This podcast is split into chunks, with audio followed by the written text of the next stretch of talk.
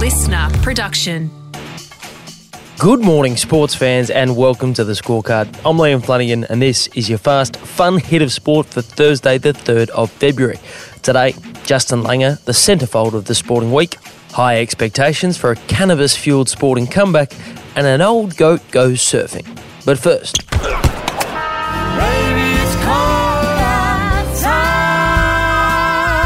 So let the games begin. The opening ceremony for the 2022 Winter Olympics in Beijing isn't until tomorrow night, but the events are already underway, and overnight, Australia dipped its toe into the Olympic waters of curling for the very first time. 30 years in the making, here we go. First rock. Charlie Gill. You got room. Like, Needs to curl. top eight. Needs to curl. Line's not bad. When I Yep, can. curl. Sounds exciting, doesn't it? Always curl. Comes. Great, great shot. Good start. That audio courtesy of Seven, Australia's official broadcaster of the Winter Olympics. And for those not aware, curling is essentially lawn bowls on ice, but instead of bowls, they slide stones. Well, it doesn't really roll, it slides. And last night, Tahli Gill and Dean Hewitt slid their way onto the ice against the US in the mixed doubles event as Australia's first ever Winter Olympic curlers. Straight, pull it. Go. Gillen Hewitt Wall, clean. Gets to work here. Can he get it out of there? It's hit and roll. Line magnificent. And it turns out Australia are actually pretty good at this curling business because Gill and Hewitt took a strong lead during the match, but ultimately the US fought back and it came down to the final stone. Has she got it right? Ah, Dean Hewitt working hard. He, Oh, she's missed it. Not to be in the end for the Aussies, unfortunately, with the US prevailing 6 5, but the Olympic campaign continues when Tahli and Dean take on the host nation China tomorrow.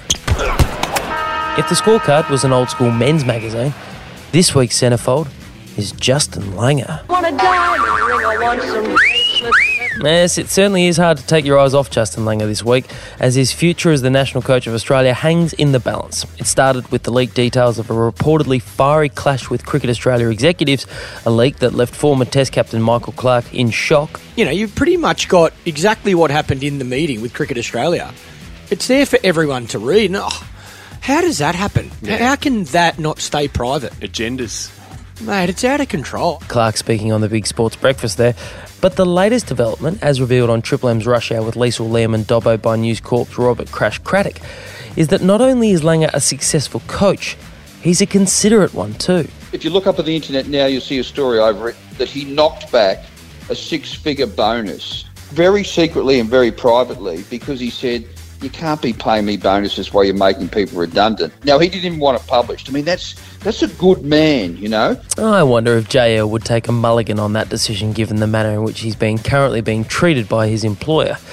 And while the big dogs on the board at Cricket Australia will meet this Friday to decide the coach's fate, Craddock told me that another big dog from the field will have a large say in JL's future. Pat Cummins. How much of a voice does this you, new, young, shiny captain that we all fell in love with over the Ashes, how much of a voice does he have in the decision about Justin Langer's future? Very important. If his advice is hire Langer, Langer will be hired in five minutes.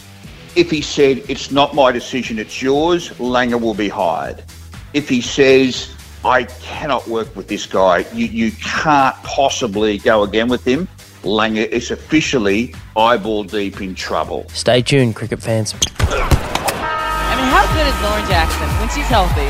She can be the defensive player of the year. She can be the MVP. I mean, what can't she be? And she could be again, because despite retiring in 2016, one of Australia's greatest ever basketballs is set for a return to the hardwood.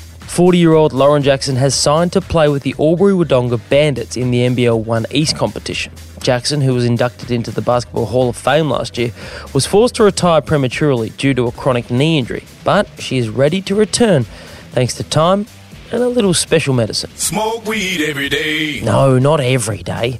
But Jackson does credit cannabis oil and medical marijuana for being physically able to return to the sport she once dominated. That's been critical in um, my ability to recover and come back, and um, just the way that I've been training, it's definitely helped me a lot. And while she might not have high expectations of herself, I can't wait to see Jackson back playing again. And I'm also looking forward to seeing stone teenagers around the country thinking they can shoot step back threes and dunk because they have the same medicinal diet as our greatest ever female basketballer.